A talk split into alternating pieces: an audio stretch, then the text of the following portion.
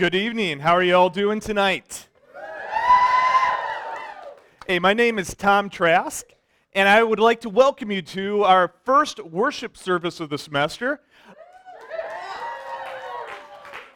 It's both our worship service and, uh, well, we have a Chi Alpha sauna box tonight. So it's a little warm. I apologize for that. We've talked to the school, and they're like, we can't do anything. So enjoy your money at work here, Mizzou. All right. Hey, uh, it's seriously though, we are glad to have you. And I just want to invite you, if you are new tonight, I want to invite you to be a part of Chi Alpha.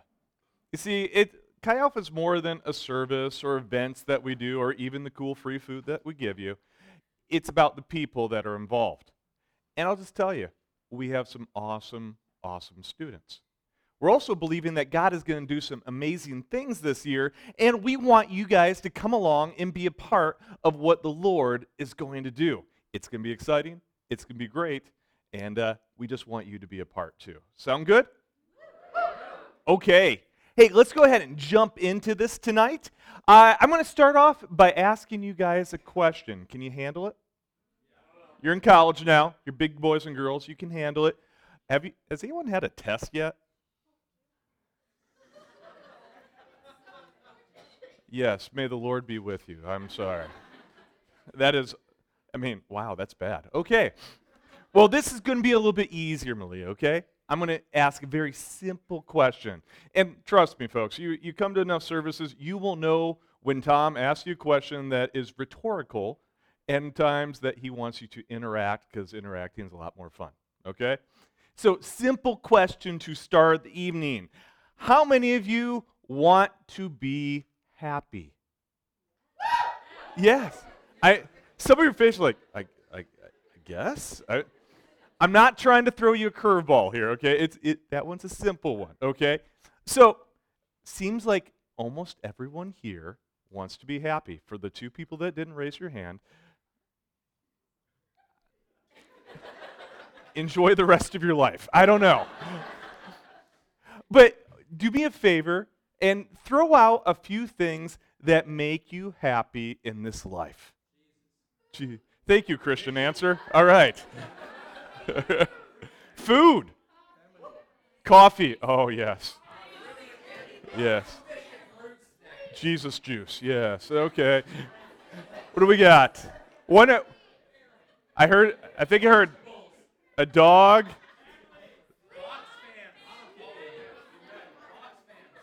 What? Oh, yes, fans would be great. Vacations. Safe to say, I think most of the time in our lives, whether it's basically anything that we do, whether you, uh, I don't know, eventually most of you will get married. Most of you should work whether you exercise. I know some of you buy clothes to be happy, right, Angela? Yes. Most of what we do in our lives is to achieve an overarching purpose. And that purpose is to be happy. The unfortunate thing is, most people in this world fail at their quest for happiness.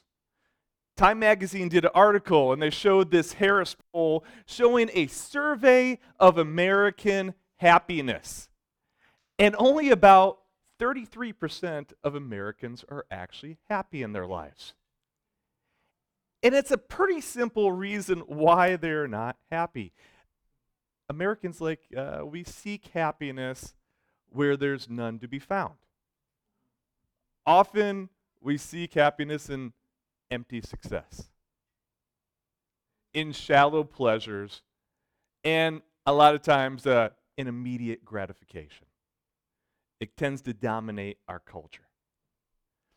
I say that because I want you to know that God wants you to be happy. Do you understand that?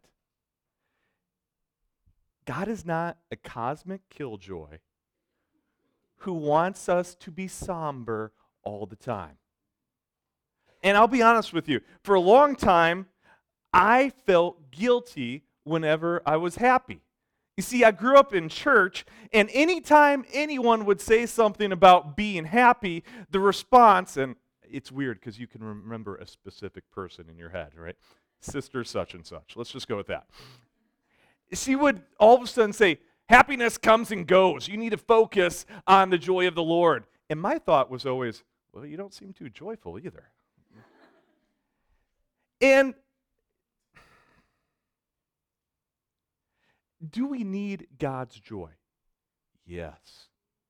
Do we need a firm foundation and a joy that will get us through every circumstance in our life? Absolutely. Does God want you to experience periods of happiness and refreshing in your lives? Yes. How do I know this? Because Jesus tells me so. In Matthew chapter 5, Jesus does a teaching that's commonly known as the Beatitudes. And I heard it cleverly worded like this The Beatitudes are attitudes that we ought to that ought to be in our lives. These are things that Jesus is teaching us. And in this first verse of this teaching, Jesus gives us the key to being happy on a regular basis. He says, God blesses those who are poor and realize their need for Him, for the kingdom of heaven is theirs. You see, the word blessed means fortunate, well off, and happy. And so you could read it as such God makes us happy, makes happy those who are poor and realize their need for Him. And there might be some of you that are saying, Tom, I don't really dig that whole poor thing. Here's the thing God blessed a lot of people in the Bible that were well off, had lots of money.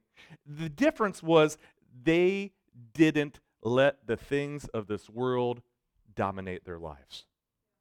They were not consumed by the things of this world. They understood that they came into this world with nothing and that they will leave with nothing.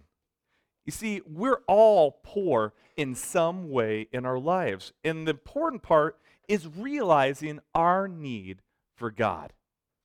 And it's only when we realize that we have a need for Him that we can experience those times of happiness or refreshing from the Lord. And so that brings us to our theme for the school year refresh. Normally, we have a theme verse for the school year, but we're going with a whole theme chapter for the school year. And it's one of my favorite chapters in the whole Bible. It's Psalms 23. Uh, if you didn't grow up in church, a psalm is a sacred song. And this song was written by a guy named King David. We'll talk more about David this year, but he's the kind of guy that anyone can relate to. You see, he was poor, then he became rich. He was a nobody, and then he became famous. He had a really bad job, and then he became, well, he got a good job. He was a criminal, and then he became a king. He was a murderer, and yet the Bible tells us that he was a man after God's own heart. Needless to say, David has a lot of highs and a lot of lows in his life. And through it all, God constantly refreshes David. You see, in this song that he wrote, David lists all that the Lord will do for us and then the ways that we are refreshed. We're going to talk more about these ways in the upcoming weeks, but tonight I'm just hitting one verse in this chapter and then we'll move on to something else. It's verse number one The Lord is my shepherd, I have all I need. See, this one verse echoes Jesus' sentiment in Matthew chapter 5. I have all I need because of the Lord. The Lord is my shepherd. And I think most of us, we have a general idea of what a shepherd does. He watches sheep. Surprise, surprise. But David uses this comparison to explain a deeper truth. We can know the Lord better when we understand what he does. And so we're going to spend the next week or two talking about the job of a shepherd. And in turn, my hope is that you will learn a little bit more about Jesus. And so to do that tonight, we are going to look at a story that Jesus told that is found in Luke chapter 15. It's commonly known as the parable of the lost sheep. Another quick thing if you didn't grow up in church, here we go. Parable is a story used to illustrate a simple moral and spiritual truth. Nothing crazy. And so let me set the scene for you. Verse actually, let me rephrase. Verses 1 and 2 kind of sets the scene for us, kind of gives us the background of who Jesus is talking to and what's going on. If you have your Bibles, you can turn there with me. If not, the verses, yes, they will be on the screen tonight because I remember to give them to her. All right. Verse 1 Tax collectors and other notorious sinners often came to listen to Jesus teach. This made the Pharisees and the teachers of the religious law complain that he was associating with such sinful people, even eating with them. The story starts off with a paradox that would have confused a lot of people in ancient Israel. And quite honestly, it's a paradox that I think a lot of Christians struggle with today. You have righteous Jesus hanging out with sinful people. See, the Bible uses a lot of words to describe Jesus. He is holy, he is wise, he is favored. And the one that I think really helps put the rest into context is this word righteous. And without getting too complex and stuff, just drop the last few letters off the word righteous, and that gives you a major characteristic of Jesus. He is right. You see, um, being right is a major part of being a shepherd who's worth following. See, a shepherd is more than some guy that just hangs out with sheep. A good shepherd has both the knowledge, which is knowing what is right, and he also has the wisdom, which is doing what is right to provide the best life for his sheep. This is true of Jesus. He knows what is right, and he wants what is best for his people, even the ones that uh, aren't exactly doing the things that he'd want them to do. And when we don't do the things that Jesus wants us to do, that's this little thing called sin. See, sin is anything a choice, a behavior, an action that puts separation between us and God. And so Jesus has these tax collectors and these quote unquote notorious sinners who often came to listen to him teach. I mean, let's face it, uh, no one likes tax collectors even now. But back in the day, uh, they were especially disliked by the Jewish people. You see, at that time, Israel was occupied by Rome, and Rome would hire local Jewish people to basically collect the taxes for them. So they were already considered traitors. On top of that, these tax collectors were well known for, uh, well, ripping off their neighbors to line their own pockets. So that's not going to win you many friends in this world. On top of that, you also had kind of a your garden variety sinners. You know, people who ignored God's law. Uh, you know, maybe they had low morals. Maybe they're public drunks. Maybe they're prostitutes. As I prayed about this, I was I always find the word notorious kind of interesting. And I was like, Lord, why, what makes these people so notorious? And it's very clear. They were only notorious because their sins were publicly known. You see, it's easy to be judged when your sins are exposed to everyone. And I think most of us should be happy that uh, all our sins aren't laid out for everyone to see, or we would be on the outside looking in like these people. Which turns out isn't necessarily a bad place to be with Jesus. And so we see in verse 2 this made the Pharisees and the teachers of the religious law really upset. Uh, the Pharisees, in a nutshell, they were a religious political organization that uh, they were very, very strict. They held, they really held the law very high. And don't get me wrong, obeying God's law is a good thing. But these guys took it to a whole nother level. They made hundreds, if not thousands, of man made rules that God never intended. And while that's not smart to do, I think the real issue was their adherence to those rules made them arrogant, prideful, and self righteous. What is arrogance, pride, and self righteousness? It's a sin. And so this made the Pharisees just as sinful as the first group, but I bet the notorious sinners knew they were sinful. These guys didn't. And so, all right, let's do quickly do a, a physical illustration for me, okay? Uh, I need I need God. I need Bailey, you're God. Stand up here. Stand up. Yes. St- stand right here, Bailey. Right here. Ah. All right, there we go. Don't do that. All right. Okay, so we got God. I need a notorious sinner. Oh, that's Blaze. He's hanging out in the back. There we go. Yes.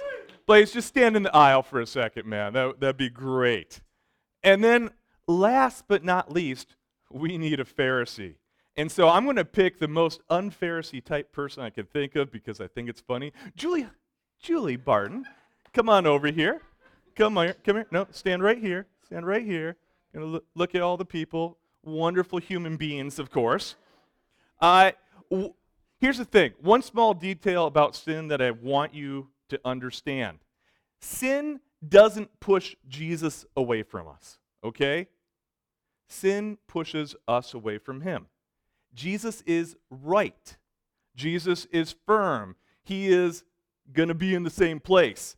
When we sin, it drives us further and further away from Him. And so let's, let's look through this. We were created to be close to God, just so you understand that. From the very beginning, Adam and Eve, they were hanging out. They would walk and talk with the Lord. And then this thing called sin came along, kind of messed that junk up. We are still created to be close to God. And so you got a few, you got two different categories in this chapter. You got our notorious sinners in the back. Hey, yes. You know, he's partying up, he's living life and stuff, doing his thing.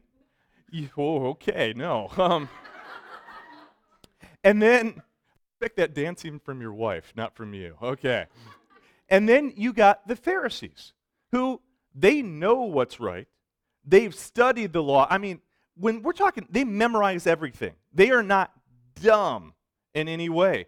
So, you know, initially, it kind of looks like this. You would expect that the Pharisees are closer to God, right? you think that.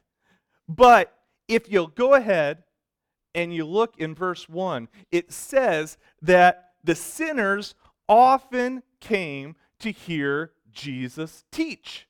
It means that they drew close to God. And so, please come on halfway down the aisle, man. That's great. Look at that. He is drawing near to Jesus. Oh, yes. Is there still some distance there? Yes. Welcome to life. There is sin at times. But you know what? Our notorious sinners, they keep on coming. They keep on facing. They keep on looking at Jesus. Look at that. He keeps on sneaking up closer to Jesus. but then, our Pharisees, they know their stuff. But here's the thing they knew it was right, but they didn't apply it in their lives. How many of you know that you can be right and yet still be so wrong? The, that's these guys. There was arrogance, there was pride, there was unforgiveness, there's definitely no love and compassion. And probably most important, I mean, keep on moving away. I mean, I named off some sin here, man. You're, you're moving away. there we go. It, but most importantly, they didn't listen to Jesus. I mean, time and time again in his word, you see that they ignore his words. They basically had their back turned to him. I didn't prep them for this. So there we go. there we go. And so, when you really look at the situation, who was closer to Jesus? The notorious sinners. Because they keep on coming to the Lord, they keep on seeking his face. And let me tell you, here's the thing you can be super close to Jesus, but if you turn your back on him and you've stopped listening, someone that's farther away is in a better place than you are because they're coming towards him and you're heading away. You can't. Don't misunderstand that. I think a lot of times Christians love to use this, you know, I'm kind of stagnant. It is a relationship between you and the Lord. Things don't just go bare. You're either growing closer or you're walking away. We got to keep walking closer to the Lord. Thank you, Jesus. Thank you, notorious sinner and Pharisee. All right. Well done. It's very hard for Julie on that one. You could just tell, you know. So, back in this first, you know, couple verses, we see that the Pharisees are especially disgusted that Jesus would even eat with these sinners. And it doesn't mean a lot to you and me, but in the ancient Middle East, eating with someone was a powerful symbol of acceptance. And so they couldn't comprehend how Jesus could accept these sinners. They didn't understand the universal truth that Jesus did. See, Jesus understands that we are all lost. When God created us, He gave us the ability to make choices, both good and bad. And it doesn't matter if our sin is publicly known or we've kept it a secret, we're all lost. When Jesus ate with these sinners, it didn't mean that he accepted their sins. I mean, you never see in the Bible Jesus telling people, ah, keep on sinning, keep on disobeying God, stay separated from him. No, that would run contrary to who Jesus is. He's always going to call us to do what God says is right. What Jesus was doing was accepting them as God's children. While the rest of the world rejected them, he accepted them as God's people.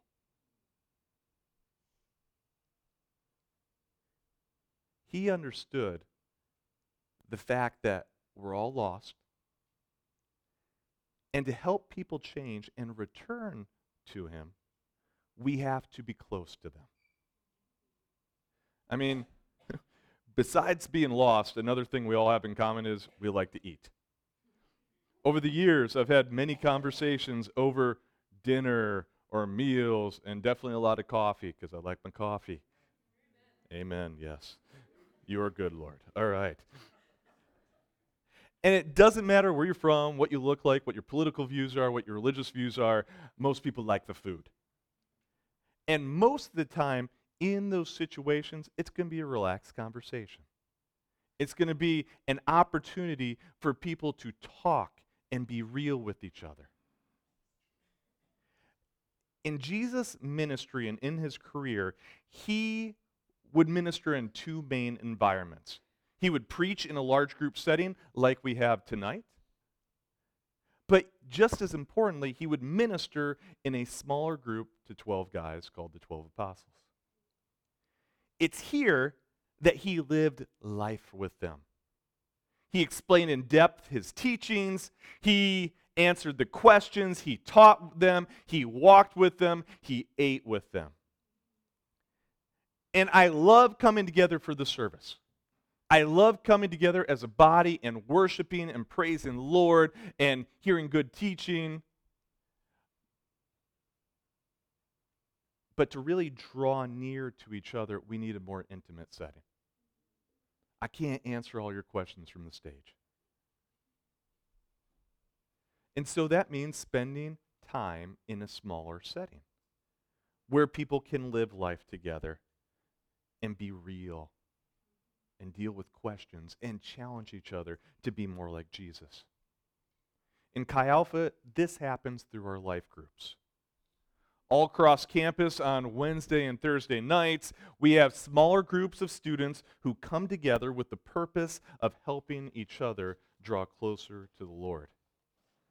At the end of the service, you're going to get to hear more about these different groups. And I want to encourage you to find a life group to be a part of. I can tell you that it has changed so many students' lives when they get involved. If you go on to verse 4, Jesus tells a story that gives us insight into who he is. He says, If a man, a shepherd, I mean, if you own sheep, you're a shepherd.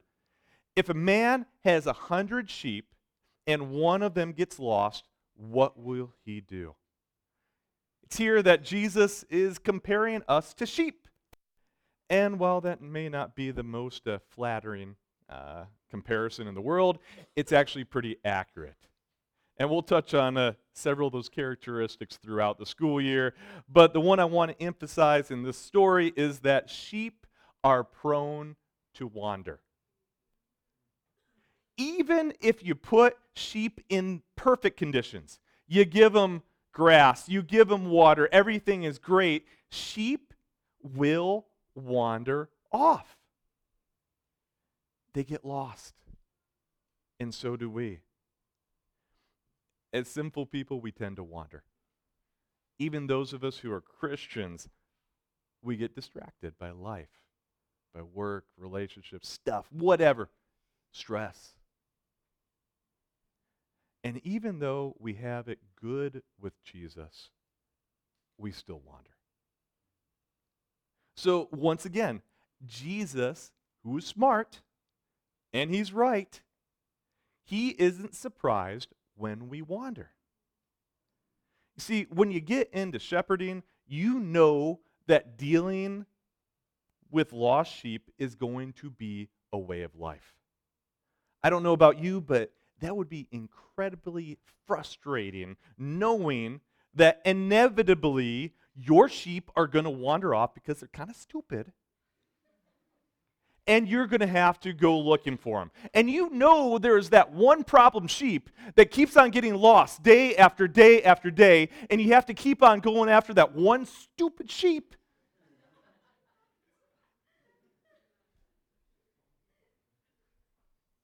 And find them.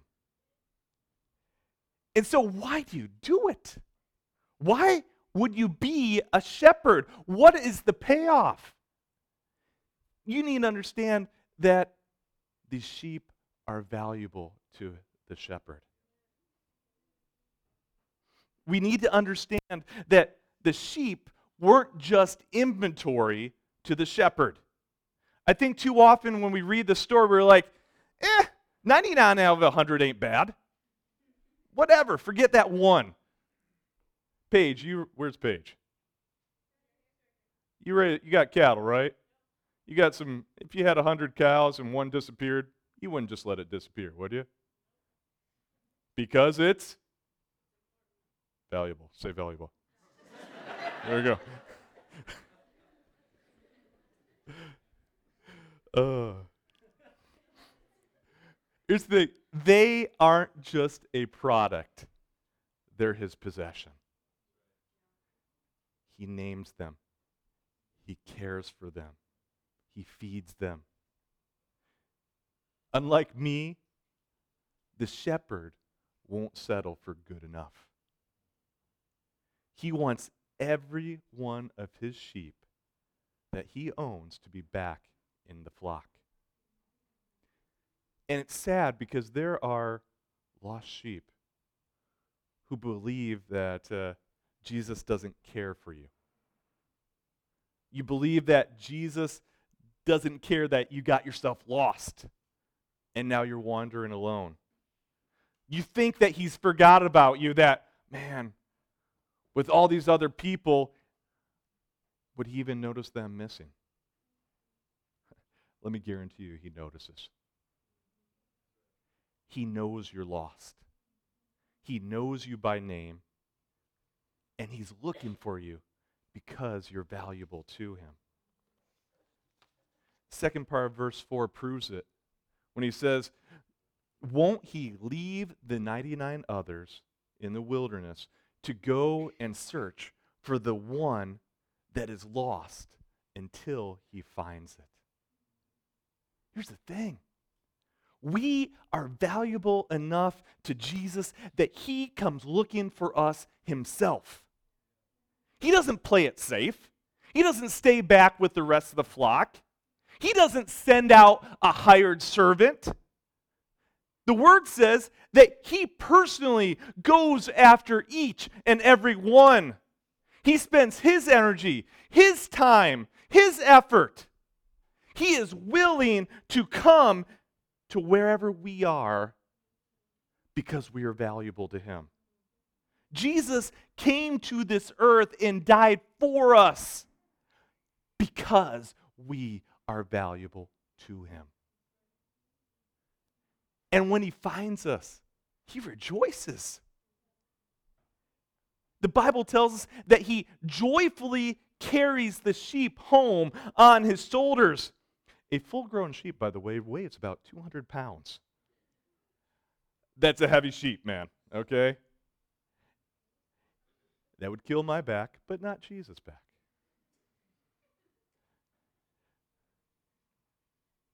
And I mean this part in all seriousness. The weight of our sin is never too much for Jesus to carry. You got to understand that, man. The weight of our sin is never too much for Jesus to carry. And he will happily do it if we let him. I think too often we don't want Jesus to see us in our, uh, in our sin, in our lostness. We want to get better before we come back to Him. But you see, that's a misconception. You see, we can't get ourselves unlost. We don't have the ability. We can't get ourselves clean enough. We can't get rid of our sin enough without Jesus. You see, that's why he comes looking for us and he has a celebration with all his friends when the sheep is found. Jesus cares more about his reunion with the, his sheep than the sin that separated them in the first place. Does Jesus want you to sin? No, people, because it pushes you away from him. Does he care more about you coming back to him? Oh, yeah. And he's not holding your sin against you. He's not, you know, you know, he doesn't belittle a sheep when he finds it. Stupid sheep. Make me have to come out here again for the 50th time. He doesn't hold a grudge against us because we got ourselves lost. He's just happy that we're found.